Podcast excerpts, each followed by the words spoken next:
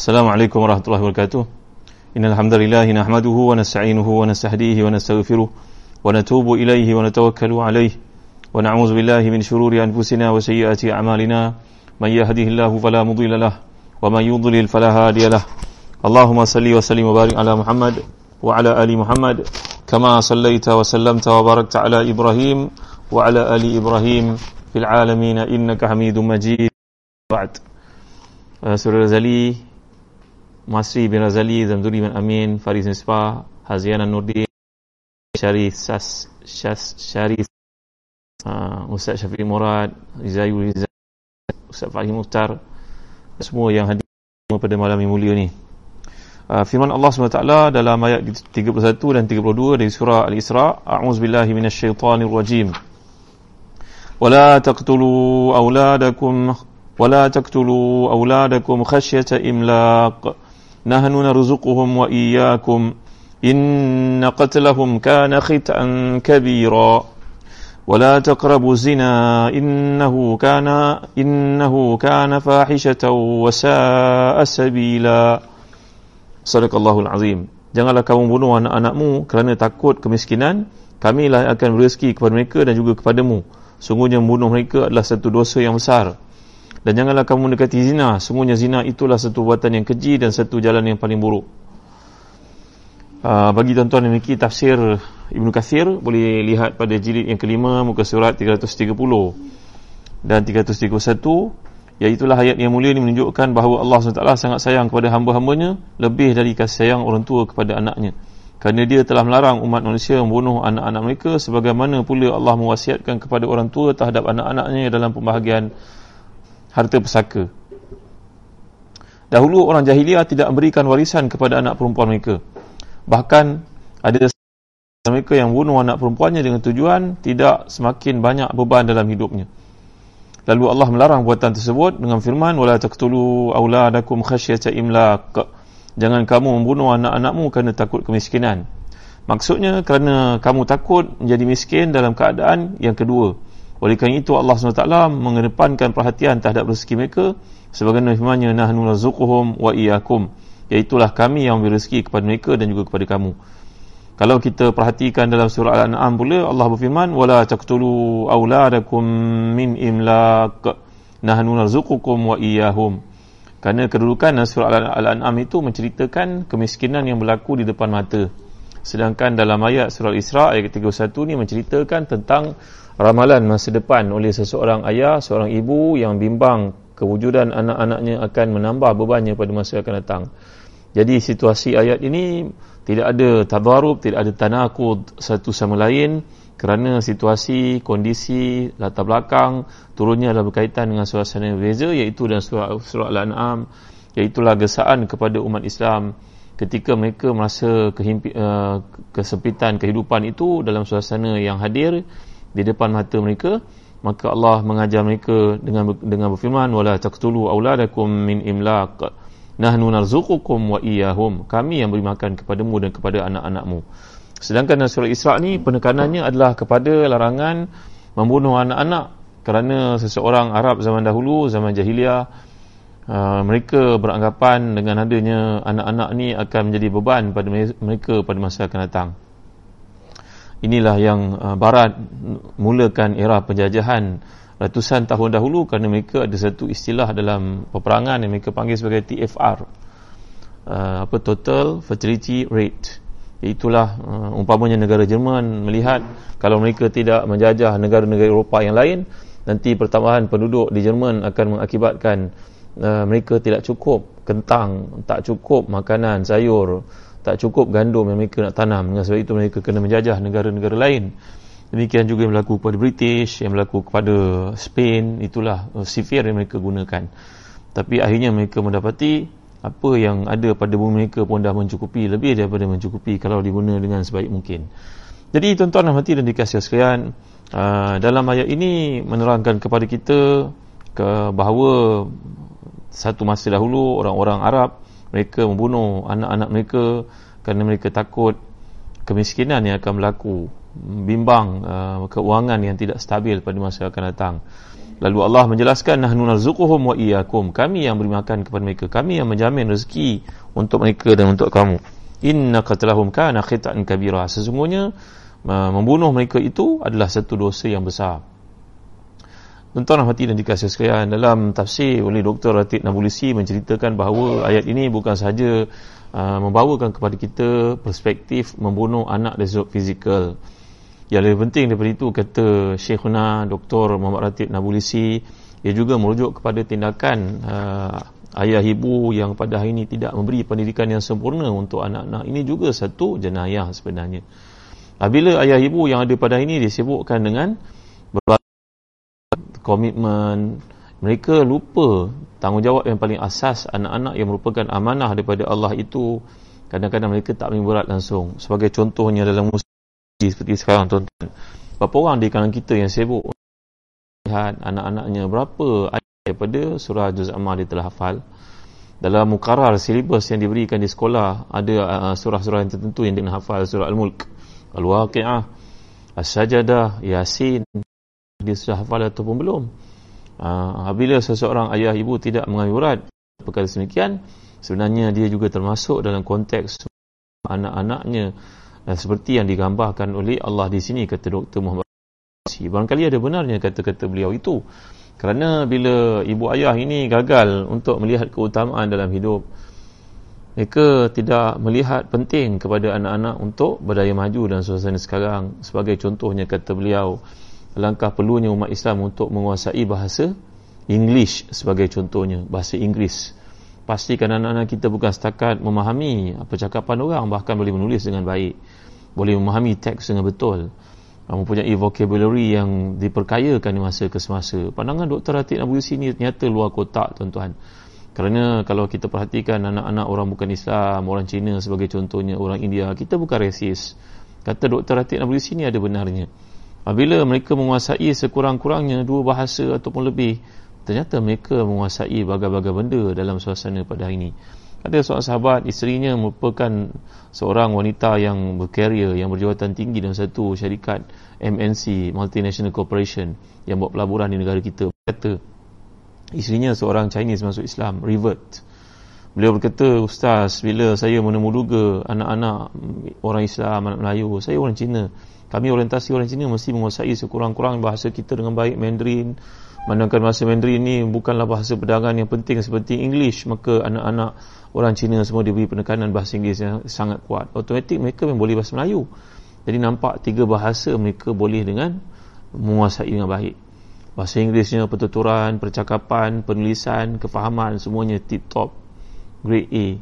Bahasa Melayu memang mereka skor. Kalau SPM, anak-anak Melayu pun kecundang, tewas dalam bahasa Melayu sendiri, mereka tak dapat markah yang baik. Tapi anak-anak orang bukan Islam ini mempelajari bersungguh-sungguh sampai mereka dapat menulis karangan dengan versi yang sangat baik, menguasainya. Uh, dan bahasa ibunda mereka sendiri.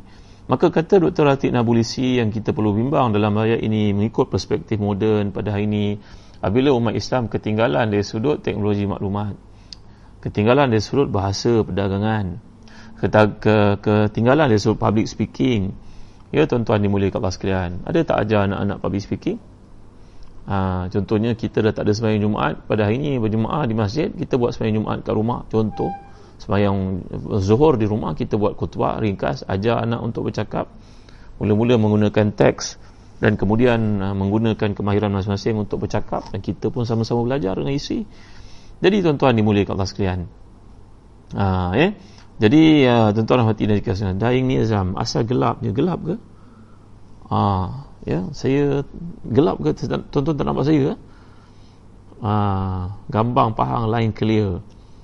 Ah farlisa Allahu dugaan malam ni lain tak okey. Ah eh Roy bahasa Melayu English dan juga Arab. Ah, bahasa Mandarin satu lagi Roy eh ah okey. Halim Hurairah ah, ahlan wa sahlan eh kama kamar kama zahruman kama zahruman Muhammad Syarif ya Abdullah Aryani Julia Waka.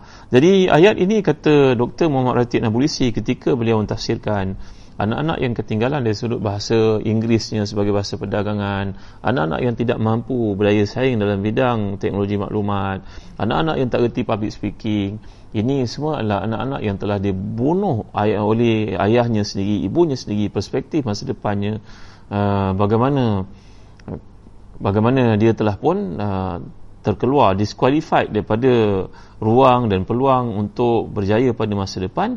Yang Allah anjurkan kepada kita untuk berdoa selalu dalam surah Al-Furqan ayat 74 itu Rabbana hablana min azwajina wa dhurriyyatina qurrata a'yun waj'alna lil muttaqina imama Wahai Tuhan kami jadikan pasangan kami jadikan anak-anak kami penyejuk mata mandang dan jadikan kami ini pemimpin kepada orang bertakwa.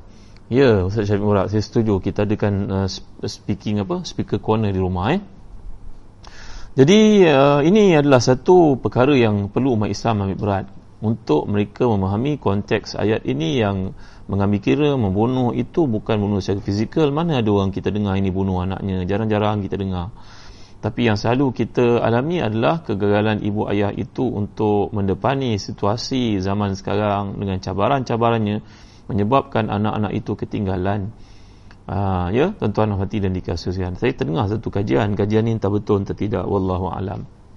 Memang dalam hidup ni ada kena ada keseimbangan, ada masa baca Quran, ada masa bermain.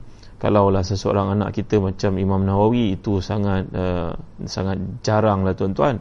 Itulah Imam Nawawi rahimahullah sebagai contohnya. Bila diajak bermain oleh teman-teman kawan-kawannya dia tidak mahu.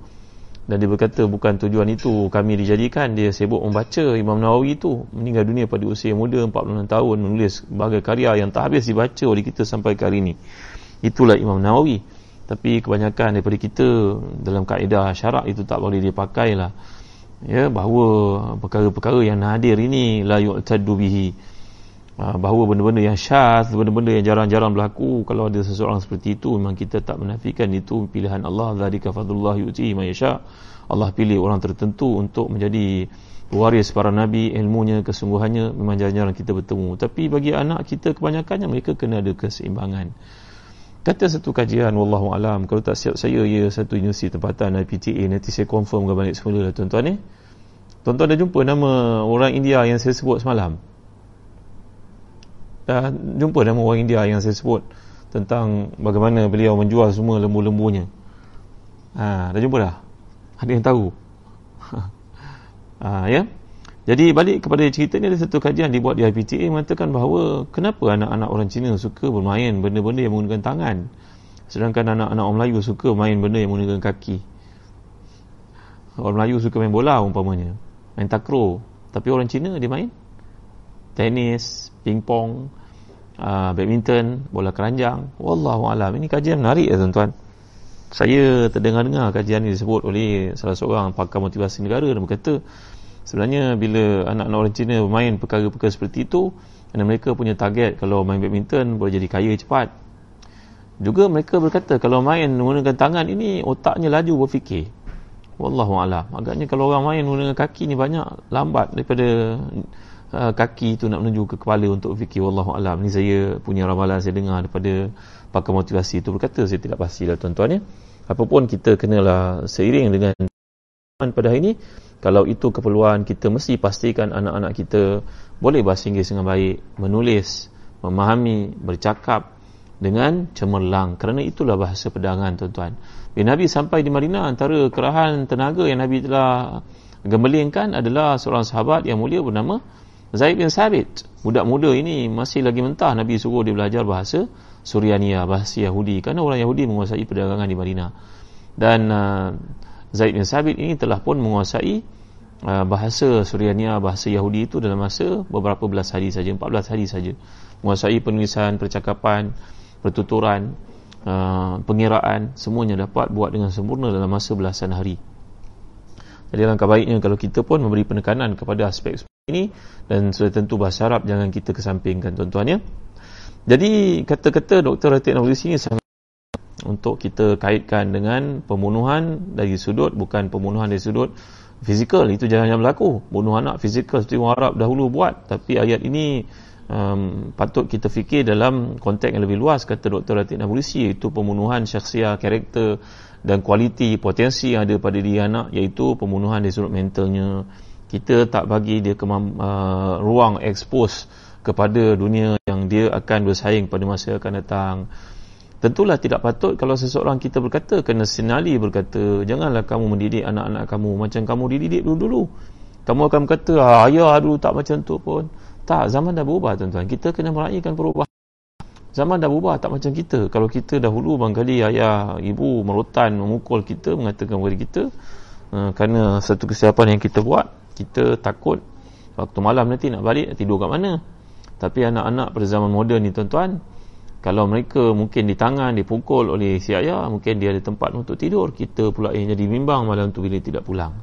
Maka suasana telah berbeza benarlah kata Imam Ali kalau Allah wajah didiklah kamu untuk anak kamu melalui satu zaman yang bukan zaman kamu. Dan janganlah kamu cuba untuk menyamakan zaman mereka dengan zaman kamu dahulu. Jadi tuan-tuan hati dan dikasihkan kata Dr. Ratid Nabuli dalam tafsirnya la yajuz an tuqtal an nafs allati haramallahu li ayyi sababin illa bil haqq باب خشية الإملاق أي خشية الفقر وكان العرب في سنوات والقحط يقتلون أولادهم خشية الفقر وهذا غير قالوا فالوعد البنات على العار لا الفقر Orang Arab dahulu kalau berlaku kemarau, kalau berlaku satu ujian, musibah, satu perkara yang berlaku, satu isu besar, maka mereka akan bunuh anak-anak kerana takut tak dapat melalui waktu-waktu itu untuk uh, menyediakan makanan, tempat tinggal untuk mereka. Mereka bukan saja bunuh yang perempuan, yang lelaki pun turut dibunuh pada zaman berlakunya kemarau contohnya. Dahulu Tuan Ratik Nabulisi dalam kajiannya. Anak perempuan itu namanya Al-Wa'du. Al-Wa'du ni wa idzal mau'udatu fi ayyi zambin kutilat.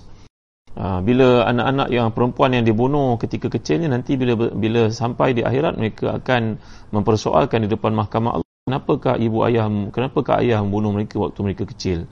Itu namanya al-mau'udah sughra al-mau'udah ataupun al-wa'du. Yang dimaksud kat sini itulah membunuh anak dengan tujuan untuk mengelakkan kemiskinan pada masa akan datang.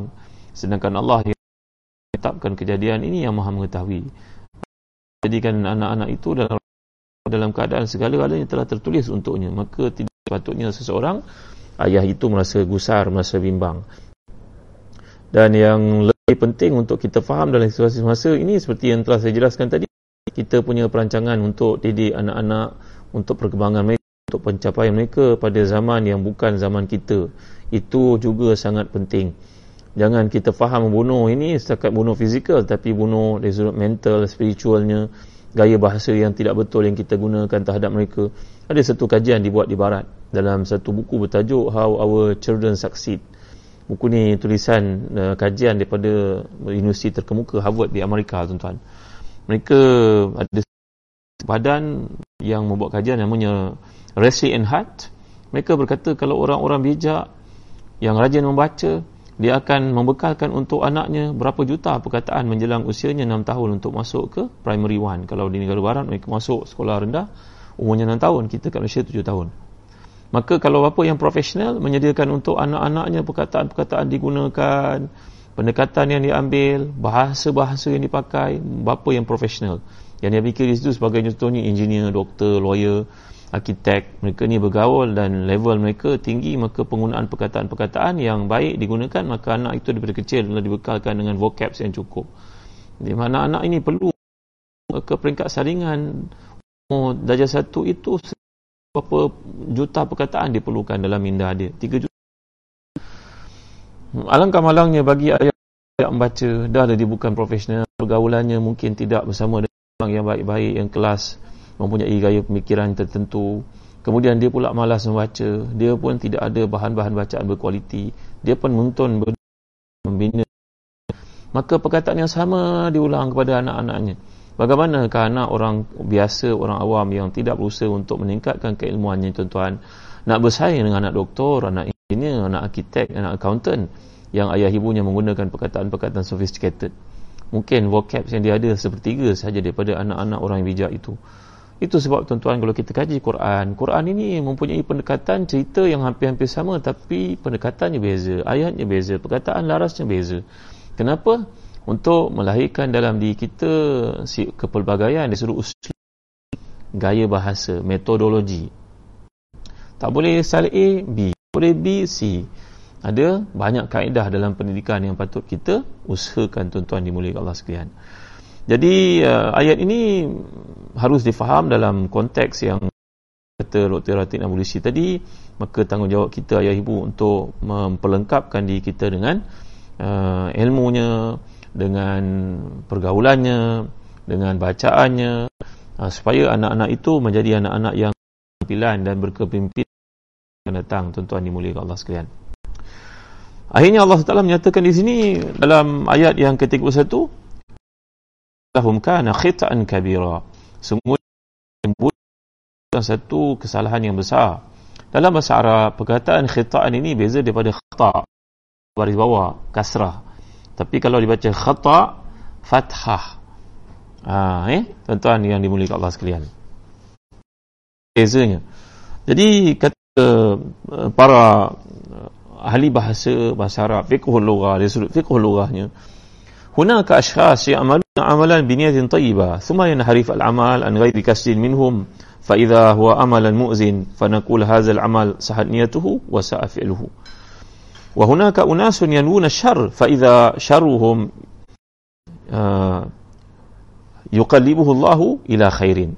فنقول هذا العمل حسن فعله وساءت نيته. ومن عمل عملا حسن حسنت نيته وفعله فهو العمل الصواب ومن عمل ومن عمل عملا حسنا فيه نيته وساء فعله فهذا هو الخطأ غير المقصود ومن عمل عملا ساءت فيه نيته وساء فعله فهذا هو الخطأ منه dia ada banyak perkataan tuan-tuan ni dalam pendekatan bahasa Arab apabila seseorang itu berniat nak buat yang baik dan kemudian cara pelaksanaannya pun betul maka ini dipanggil sebagai amal sawab musib. Sawab. Kan kita kata Allahu alam bis sawab sawab ni maknanya tepat. Allah yang tahu yang tepatnya jadi kalau seorang itu niatnya betul pelaksanaannya betul maka orang ini dikira musib. Musib maknanya asaba yusibu sawab. Sad eh sad. Tapi kalau seseorang itu uh, niatnya untuk buat satu benda yang baik tapi caranya salah maka orang ini dipanggil sebagai uh, bahasa Arab panggil khata. Khata. Niatnya betul tapi cara pelaksanaannya salah. Maka orang ini melakukan perkara niatnya betul tapi amalan pelaksanaannya salah maka dipanggil khata. Ada orang yang pada awal pun tak betul dan kerjanya pun tak betul. Ha, ini dipanggil sebagai khitu'un. Ha, beza tadi? Ada perkataan musib. Musib ni perkataan Allahu a'lam bis-shawab. Ada khata. Khata ni niatnya betul tapi jalannya salah, maka dia dipanggil khata. Ada orang yang niatnya salah dan caranya pun salah, ini pun khitun. Ha, ini bahasa Arab punya kecanggihan tuan-tuan dimulik Allah sekalian. Ha, itu sebab kita baca dalam doa kita Rabbana Rabbana la tu'akhidna inasina au akhtana akhtana kan tapi dalam lain la ya'kuluhu illa al-khati'un jadi ada beza di antara perkataan akhta'a dengan uh, dengan khitun ataupun khata'un eh? Ada beza. Kalau akhta' khata' maknanya niat dia mungkin betul tapi cara pelaksanaan dia salah. Maka mudah-mudahan Allah ampunkan dia. Tapi kalau orang itu daripada awal lagi memang niatnya salah dan pelaksanaannya salah maka itu dipanggil khitun. Uh, di hujung ayat ni Allah mengatakan inna qatahum kana khita'an kabira. Sungguhnya perbuatan membunuh anak-anak itu merupakan satu kesalahan yang besar Allah Subhanahu wa taala. Baik, kemudian kita pergi pada ayat yang ke-30. Iaitu firman Allah Subhanahu wa taala, "A'udzubillahi minasyaitonir rajim. Wala taqrabu zina, innahu kana fahishatan wa sa'a sabila." Dan janganlah kamu menyia, sungguhnya zina itu satu perbuatan yang keji dan satu jalan yang paling buruk, jalan yang buruk. Jadi Allah berfirman di sini, dia melarang hamba-Nya berbuat zina mendekatinya serta melakukan faktor-faktor dan aspek-aspek yang menghantar kepada buatan zina.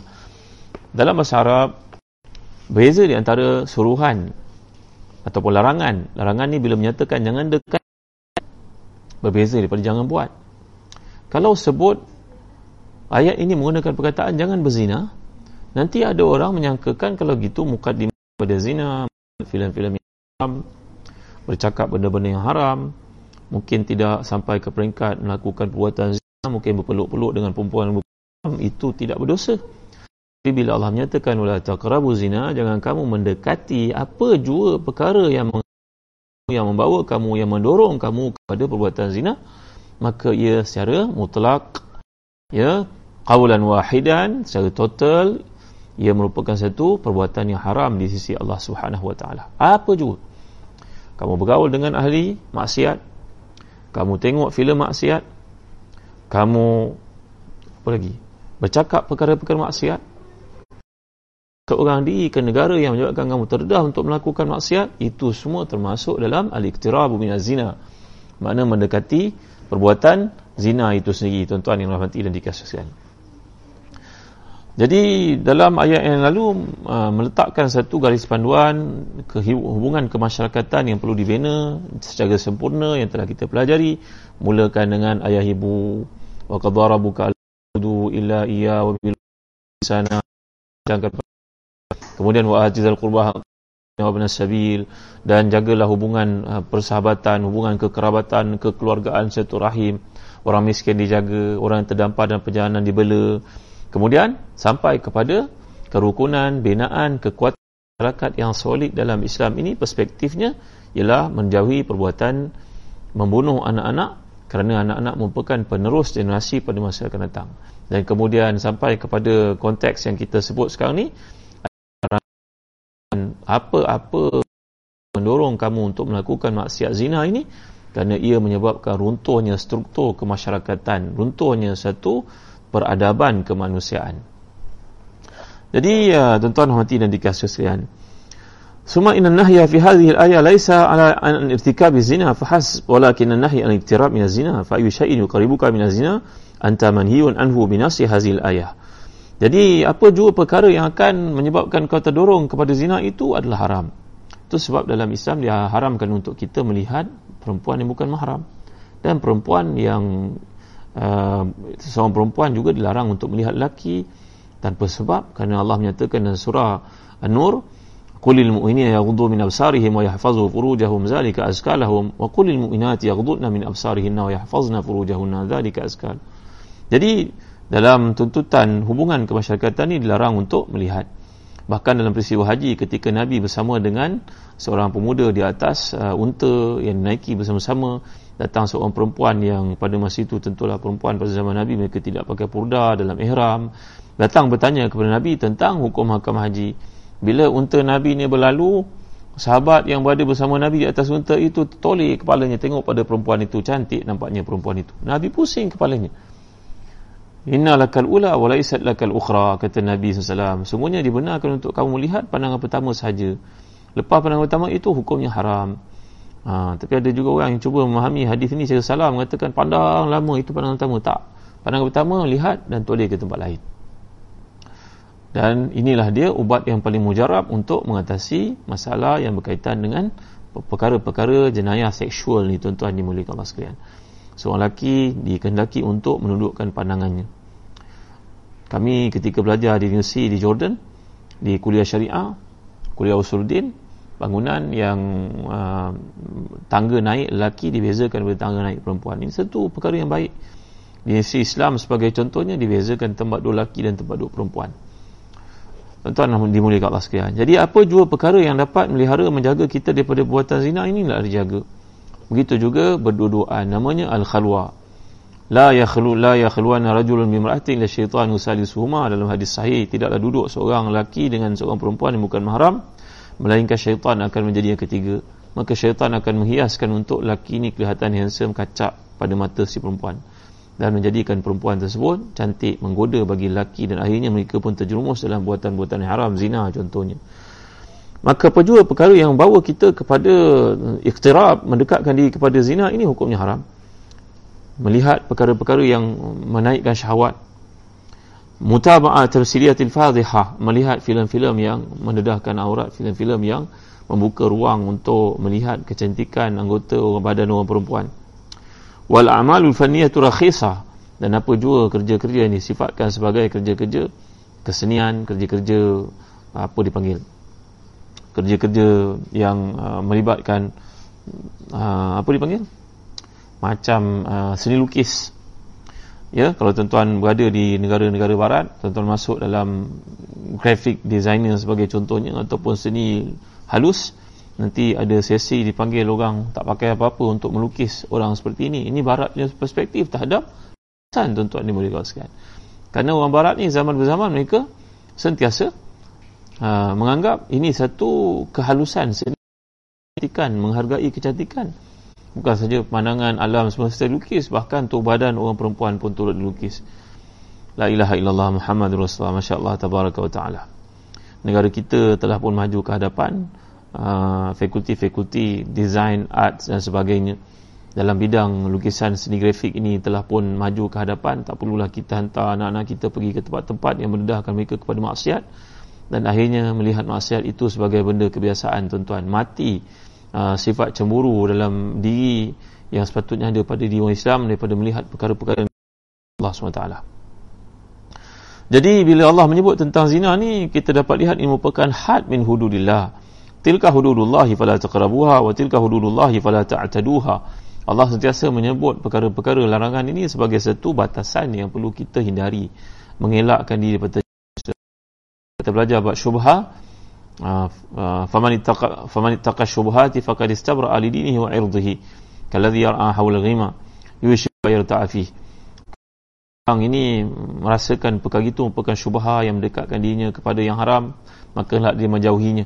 Kerana kalau seseorang gembala menggembala kambing sebagai contoh sampai di sempadan dekat dengan jirannya hendaklah dia mengelak menempuh kawasan tersebut bimbang kalau kambingnya itu akan memasuki kawasan jirannya maka demikian juga bila kita perhatikan kita berada dalam situasi tak apa jelas adakah ia halal ataupun haram maka hendaklah kita uh, menjaga diri kita daripada terjerumus dalam perkara-perkara yang haram itu tuan-tuan.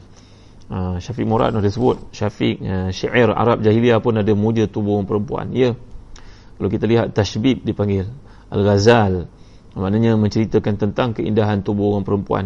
Ini merupakan perkara membawa kepada zina dan ia diharamkan. Al-iqtirab min zina. Jadi bila Allah sebut wala taqrabu zina ini ia lebih daripada jangan berzina. Jangan dekati zina ia lebih hebat daripada jangan berzina. Kerana kalau disertakan jangan berzina mungkin seseorang itu merasakan apa sahaja perkara yang tidak melibatkan zina boleh dilakukan mengucup orang sebagai contohnya berpeluk-pelukan sebagai contohnya melihat filem-filem yang haram itu. Tak mengapa kerana bukan berzina dia kata. Tapi bila Allah sebut wala taqrabu zina maka segala perkara yang mendedahkan di kita dan uh, menggoda di kita menjerumuskan di kita menarik kita ke dalam perkara tersebut maka semuanya diharamkan oleh Allah Subhanahu taala. Tuan-tuan hati dan dikasihi sekalian. Baik kita lihat dalam ayat ini ketika diturunkan dalam penjelasan oleh al-Imam uh, Ibnu dalam tafsirnya bahawa pernah pada zaman Nabi sallallahu alaihi wasallam datang seorang pemuda mengadu kepada Rasulullah SAW dengan berkata wahai Rasulullah semua tuntutan dalam Islam ini saya dapat lakukan. Semua larangan saya dapat tinggalkan. Inginkan wahai Rasulullah saya tidak untuk meninggalkan perbuatan zina. La ilaha illallah Muhammad Rasulullah. Saya tak mampu untuk meninggalkan perbuatan zina kata lelaki ini. Maka Nabi SAW pun melihat Nabi memanggilnya datang Sayyidina Umar Khattab radhiyallahu anhu yang berada di situ berkata kepada uh, Rasulullah wahai Rasulullah izan li an adrib unuqa. Unuqa hazal munafiq. Wahai Nabi izinkan saya untuk memenggal kepala si munafik ini. Berani dia cakap demikian kepada Rasulullah. Kata-katanya dia sanggup meninggalkan yang disuruh dalam Islam melainkan zina dia tidak boleh meninggalkan zina. Dia pantang melihat perempuan cantik dia akan berusaha untuk berzina dengannya maka Nabi pun manggil orang ini dengan penuh kasih sayang. Dan berkata kepada Umar Khattab radhiyallahu anhu yang sangat tegas itu kadal uh, halimu an yakuna nabiyan wahai Umar orang yang bersifat lemah lembut dan santun itu adalah memiliki sifat-sifat seorang nabi wahai Umar. Sabar kamu wahai Umar. Maka Nabi pun memanggil lelaki tersebut duduk di depan baginda betul-betul di depan Nabi sallallahu alaihi wasallam. Nabi berkata kepadanya ya akhal arab atuhibbu hadha li ummik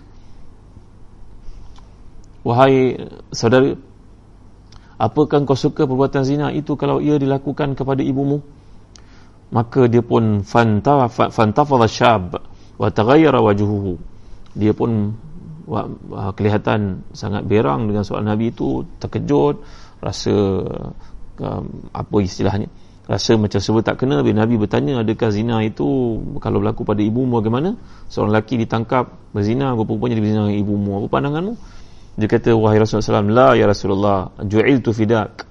Aku sanggup menjadi tebusan kepada wahai Nabi daripada ibuku berzina dengan mana-mana lelaki. Nabi bertanya lagi kepadanya atuhibbu li ukhtik? Kamu suka tak kalau seorang ditangkap berzina dibawa ke muka pengadilan rupa-rupanya perempuan itu kakakmu sendiri ataupun adik perempuanmu? Apakah kau suka? Nabi tanya lagi atuhibbu li zawjatik? Atuhibbu li banatik? Apakah kau suka kalau buatan zina itu berlaku kakakmu kepada makcikmu kepada uh, kepada anak perempuanmu pada isterimu maka laki tersebut kelihatan sangat merah wajahnya. Menahan satu mm, ketakutan dan kemarahan. Tidak Rasulullah tidak sanggup saya mendengar perkara itu dilakukan kepada wanita-wanita keliling saya kata beliau. Maka Nabi SAW berkata kepadanya wa kadzalika nasu la yuhibbunahu li ummahatihim wa li akhawatihim wa li zawjatihim wa la li zawjatihim wa la li banatihim begitulah kalau engkau tidak suka buatan zina itu berlaku kepada ibumu kepada isterimu kepada anak perempuanmu kepada adik perempuanmu kepada keluarga perempuanmu saudara perempuanmu makcik-makcikmu maka demikian juga tidak ada seorang pun lelaki di permukaan bumi suka kalau buatan zina itu berlaku kepada wanita-wanita mereka maka Nabi pun memanggil uh, lelaki ini dekat-dekat tuan-tuan memegang dadanya dan mendoakan untuk lelaki muda tersebut. Apa doa Nabi tuan? Ha, ni tanggungjawab kita sebagai ibu eh. Panggil anak lelaki kita, pegang dadanya, doakan dengan doa Nabi ni. Yang kita ibu, panggil anak perempuan kita, letakkan tangan kita di atas dadanya, doakan untuknya. Apakah doa Nabi tuan-tuan? Hadis ini riwayat Imam Ahmad dalam musnadnya. Dengar baik saya suruh tuan-tuan ni. Saya percaya ramai di kalangan tuan-tuan tahu doa ni telah pun tersebar di banyak tempat dalam poster dan sebagainya disampaikan oleh para ustaz selain daripada saya ha? tuan-tuan boleh amalkan doa ni. Apakah doa ni? Dengar baik eh? Allahumma ghafir dhanbahu wa tahir qalbahu wa hassin farjahu. Allahumma Allahumma ghafir dhanbahu wa tahir qalbahu wa hassin farjahu.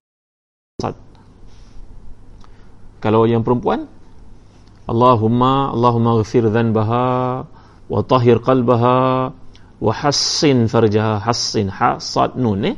Hassin. Orang yang telah berkahwin dia panggil, panggil sebagai muhsan. Muhsan ni maknanya orang yang terpelihara daripada terdedah ter, terpelihara daripada perkara-perkara maksiat. Dengan sebab perkahwinan itu menjaga dia membentengkan diri daripada terjumus dalam perkara zina contohnya. Dipanggil muhsan. Jadi Allahumma Allahumma gfir dhanbahu ya Allah ampunkan anakku ini. Qalb wa tahir qalbahu bersihkan hatinya.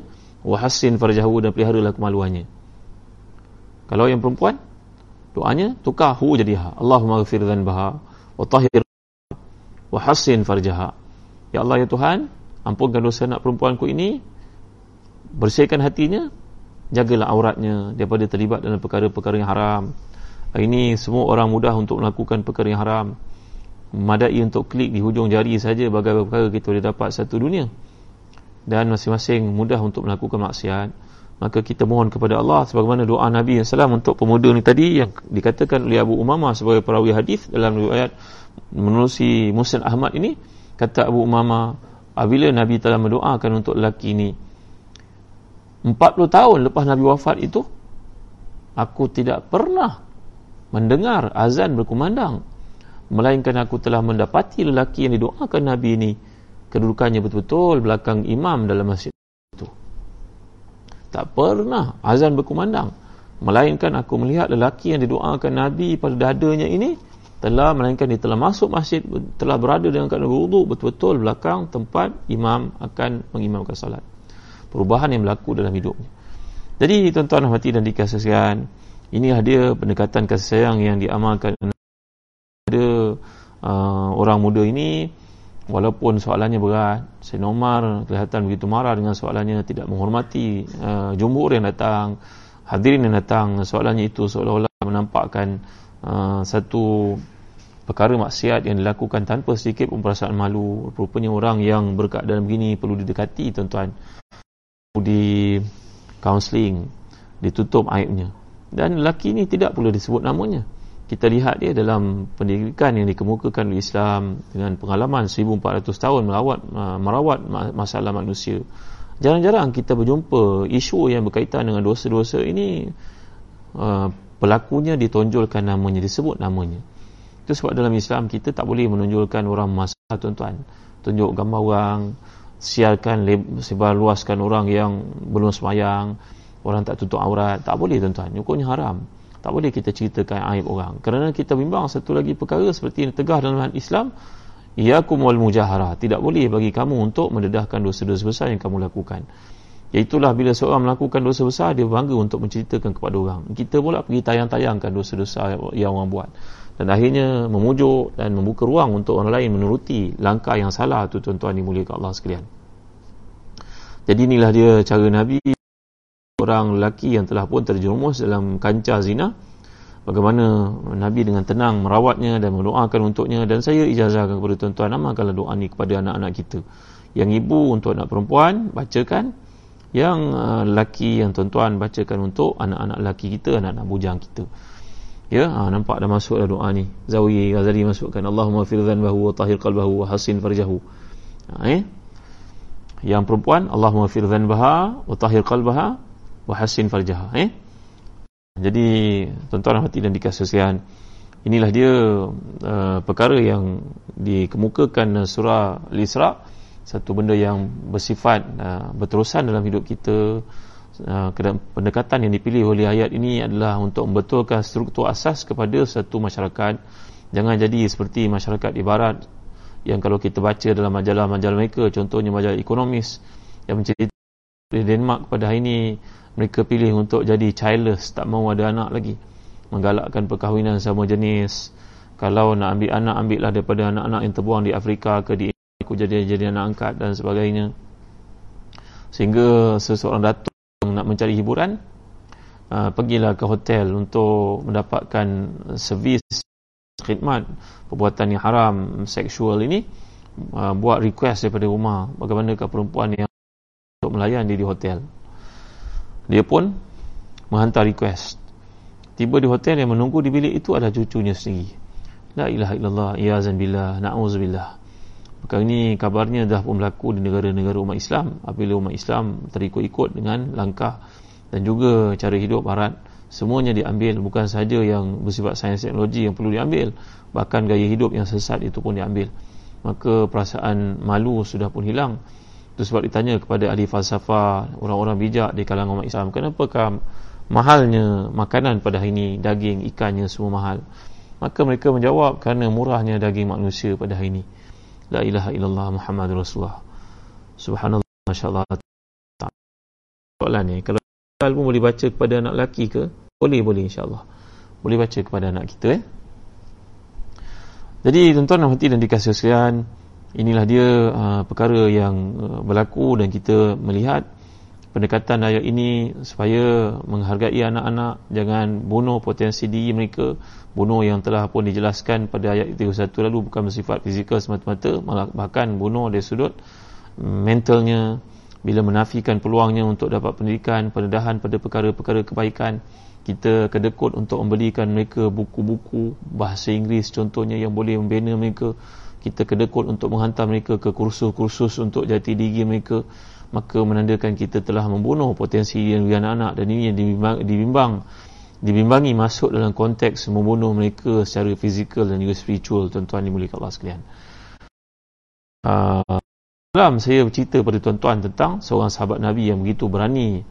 Anak sahabat, ibunya sahabi, sahabia, datuknya uh, bapanya sahabat, makciknya sahabat ini merupakan kisah seorang sahabat yang mulia namanya Abdullah bin Zubair. Ayahnya Zubair bin Awam. Maknya Asma binti Abi Bakar. Ah, Abdullah bin Zubair ini merupakan pemuda yang pertama dilahirkan di Madinah selepas hijrah di kalangan muhajirin.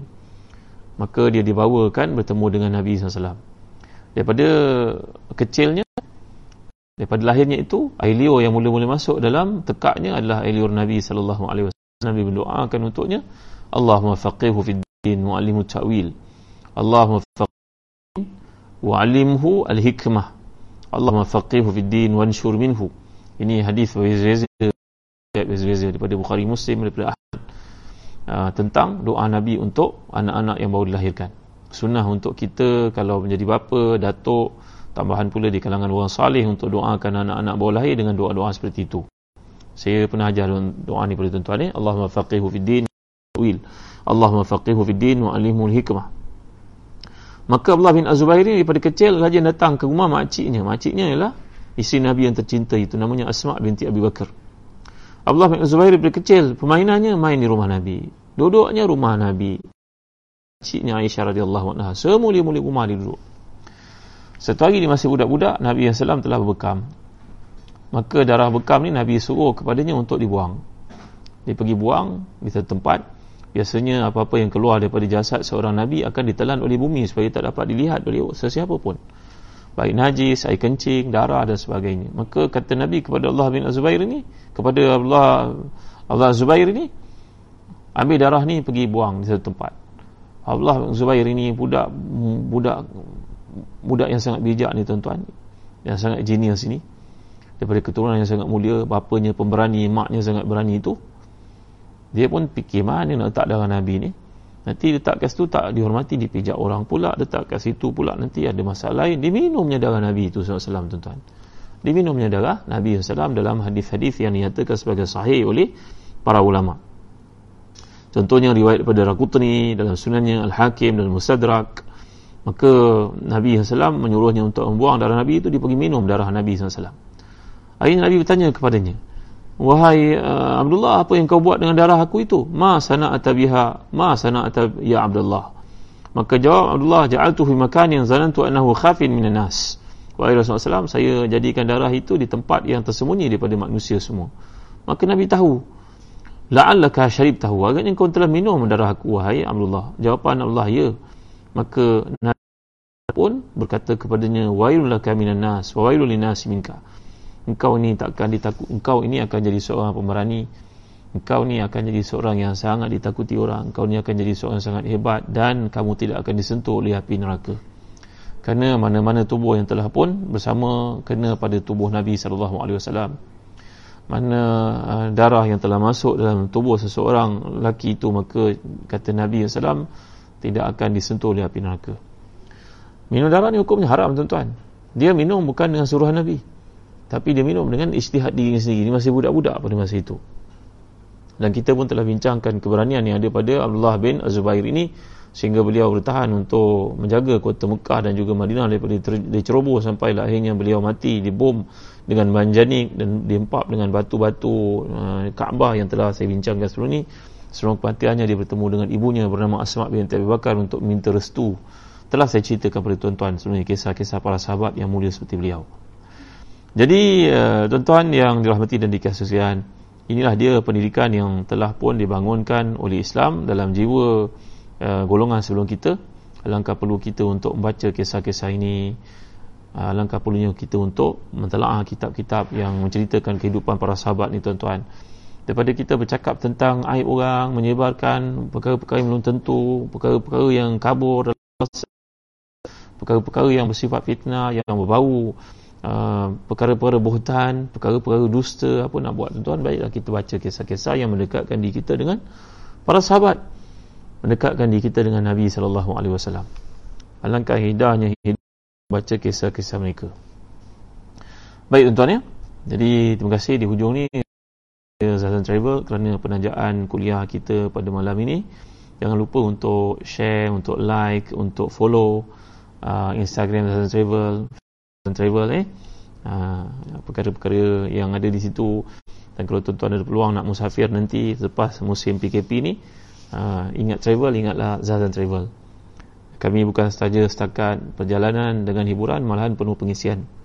insyaAllah kita cuba menghabiskan kita belajar sanad hadis macam kita target untuk pergi ke Uzbekistan. Mudah-mudahan berakhirlah musim coronavirus ni tuan-tuan kita boleh travel ke sana melihat kesan-kesan Imam Bukhari di sana. Kita belajar Sahih Bukhari ataupun Adabul Mufrad sekurang-kurangnya kitab penting Imam Bukhari itu mengambil keberkatan tempat yang kita pergi insyaAllah eh? tempat Imam yang mulia ni dan kalau tuan-tuan ada perlu untuk musafir ke mana saja tempat dalam Malaysia uh, insyaAllah untuk bersama dengan tuan-tuan. Sama ada saya grup tiketing dan sebagainya mendapatkan tiket jangan lupa kepada Zazan Travel terima kasih tuan-tuan ya atas kehadiran tuan-tuan pada waktu ini. Uh, dan segala yang telah saya ijazahkan tuan-tuan amalkanlah bacakanlah kepada anak-anak kita. Uh, ya bacakan kepada putera kita bacakan kepada putera kita. Uh, Juliana perlu telah kitab-kitab untuk dekatkan di dengan Nabi dan para sahabat ya. Uh, baik cari ilmu maznah. Baik cari ilmu dan mendengar cerita-cerita sahabat. Uh, tenang bila kita baca sirah Nabi kisah para sahabat ya okay? jadi uh, seandainya tuan-tuan ada peluang untuk melakukan insyaAllah dalam Facebook ini saya akan maklumkan uh, program korban yang akan kita jalankan di Mekah dan juga di Syria di bumi yang berlakunya peperangan itu dan orang Islam saudara kita yang berada di sana dalam kesusahan yang amat sangat kami di bawah penyeliaan oleh Syekh Quraim uh, uh, merupakan ketua kepada para ulama masyayikh Qura Syam beliau bertanggungjawab untuk mengendalikan program ini dan segala uh, sokongan tuan-tuan untuk ibadah kurban pada tahun ini kami akan salurkan kepada beliau direct. Jadi apa-apa yang tuan siapa di kalangan tuan-tuan melakukan korban uh, kami bersedia untuk bekerjasama dengan tuan-tuan. Mudah-mudahan bantuan kita sampai ke sana untuk saudara kita yang sangat memerlukan. Mereka kalau banding dengan kita susah kita kat sini masih ada makan masih ada tempat pakai tempat tinggal pakai dan sebagainya. Tapi mereka di sana habis segala-galanya tidak ada tuan-tuan. Di Damsyik yang sepatutnya layak untuk dihuni oleh 3 juta penduduk sekarang sudah pun menjangkau hampir 10 juta orang di situ. Tuan bayangkanlah. Rumah yang kecil didiami oleh berpuluh-puluh orang tak ada kerja pendapatan yang ada pun tak cukup untuk membeli makanan keperluan harian. Jadi mudahan kita dapat bersama-sama dengan mereka untuk meringankan beban mereka dalam hari-hari yang sangat mencabar seperti sekarang ni dengan wabak berlaku dan macam-macam ujian yang lain. Jadi setakat ni saja dulu tuan-tuan untuk perkongsian kita pada malam ini. Dua ayat daripada surah Isra surah yang sangat digemari oleh Nabi untuk dibaca setiap malam saban malam. Dalam riwayat-riwayat yang sampai kepada kita riwayat yang sahih. Mudah-mudahan Allah beri kepada kita kesempatan untuk mendalami menghayati surah ni setiap hari. Uh, sebagaimana yang diamalkan oleh Nabi kita Muhammad sallallahu alaihi wasallam uh, jadi setakat ni saja untuk renungan kita pada malam ni InsyaAllah pada malam esok kita akan masuk lagi kepada rukun asas pembinaan masyarakat dari perspektif surah Al-Isra iaitulah larangan untuk membunuh manusia tanpa sebab yang sebenarnya dan dengan tidak menggunakan laluan yang betul. Jadi setakat ini saya dulu. Wallahu alam. Wassallallahu ala sayyidina Muhammad wa ala alihi wa sahbihi wa alamin. Eh, Syekh Ibrahim Rajih, Ketua Ulama Syam. Ketua Maqari ketua para ulama kiraat negara Syam eh? Saidah Saleh, Hamidi Hussein, Haiza Hasan, uh, Hamidi Hussein. Suara okey, gambar tak okey. Uh, Juliana, seekor kambing di Syria nanti saya akan maklumkan bagi saya sikit saja masa lagi. Nanti Ustaz Faiz akan bantu saya untuk update eh. Uh, dan tadi ada saudara Halim memaklumkan yang beliau ada menjual, ada memproduce uh, minyak habatus sauda. Tolong masukkan Halim dan siapa saja yang ada buat saya galakkan tuan-tuan maklum kalau kepada kita kat sini. Mudah-mudahan kita boleh sama-sama bantu membantu eh. Dan sekiranya tuan-tuan ada buku-buku yang baik, dia kan tuan-tuan merupakan cikgu-cikgu, ustazah, ustaz yang menulis apa-apa buku soalan SPM, STP, PT3, tingkatan 1, 2, 3 sebagainya. Ah, kami di Telaga Biru bersedia untuk bekerjasama penerbitan buku-buku yang tuan-tuan uh, ada uh, ada tulis itu. Izinkan kami untuk bersama dengan tuan-tuan dalam ini. Eh. Jadi kalau cikgu-cikgu yang nak mengedarkan buku-buku, buku-buku Telaga Biru kami turut terbitkan buku-buku untuk bahagian akademik seperti maths, English, geografi, sejarah semua kami ada terbitkan daripada tingkatan 1 hingga tingkatan 5. Nanti jangan lupa untuk lihat www.telagabiru.my eh. Uh, Facebook Telaga Biru, website Telaga Biru. Kami ada banyak menerbitkan buku-buku untuk kegunaan rujukan akademik anak-anak kita pada musim PKP sekarang. Baik, terima kasih setakat ini saja dulu. والله أعلم وصلى الله على سيدنا محمد وعلى آله وصحبه وسلم والحمد لله رب اللهم زدنا ولا تنقصنا وأكرمنا ولا تأتنا ولا تحرمنا وأثرنا ولا تؤثر علينا وارضنا وارضنا اللهم آت نفوسنا تقواها وزكها. أنت وليها ومولاها برحمتك يا أرحم الراحمين. ربنا لا تزغ قلوبنا بعد إذ هديتنا وهب لنا من لدنك رحمة إنك أنت الوهاب. ربنا لا تدع لنا في مقامنا هذا ذنبا إلا غفرته ولا مريضا إلا شفيته ولا هما إلا فرجته ولا دينا إلا قضيته ولا مصيبة إلا نفسته ولا عيبا إلا سترته ولا جاهلا إلا علمته ولا عزبا إلا زوجته ولا عقيما إلا أنجبت له ولا حاجة من هوائج الدنيا والآخرة هي لك رضا ولنا فيها صلاة إلا أديتها وقضيتها ويسرتها يا رب العالمين. ربنا من لدنك رحمة وهيئ لنا من أمرنا رشدا. ربنا آتنا في الدنيا حسنة وفي الآخرة حسنة وقنا عذاب النار. wa sallallahu ala sayyidina Muhammad wa ala alihi wa sahbihi wa sallam alhamdulillah rabbil alamin. Yes, nak dapatkan kitab tafsir tafsir Ibn Kasir ni boleh lihat ke uh, ke Facebook Zahzan Travel eh? Atau boleh pergi ke www.telagabiru.net.my di website pun ada. insyaAllah kalau dibeli di order nanti kami hantar uh, kami hantar terus. Order online kami hantar ke rumah insyaallah eh. Bagi alamat yang boleh kami uruskan. Syekh Panglima Captain terima kasih semua. Kenang saya dan doa tuan-tuan. Sekian. Sallallahu alaihi wasallam Muhammad wa alihi wasallam. Wassalamualaikum warahmatullahi wabarakatuh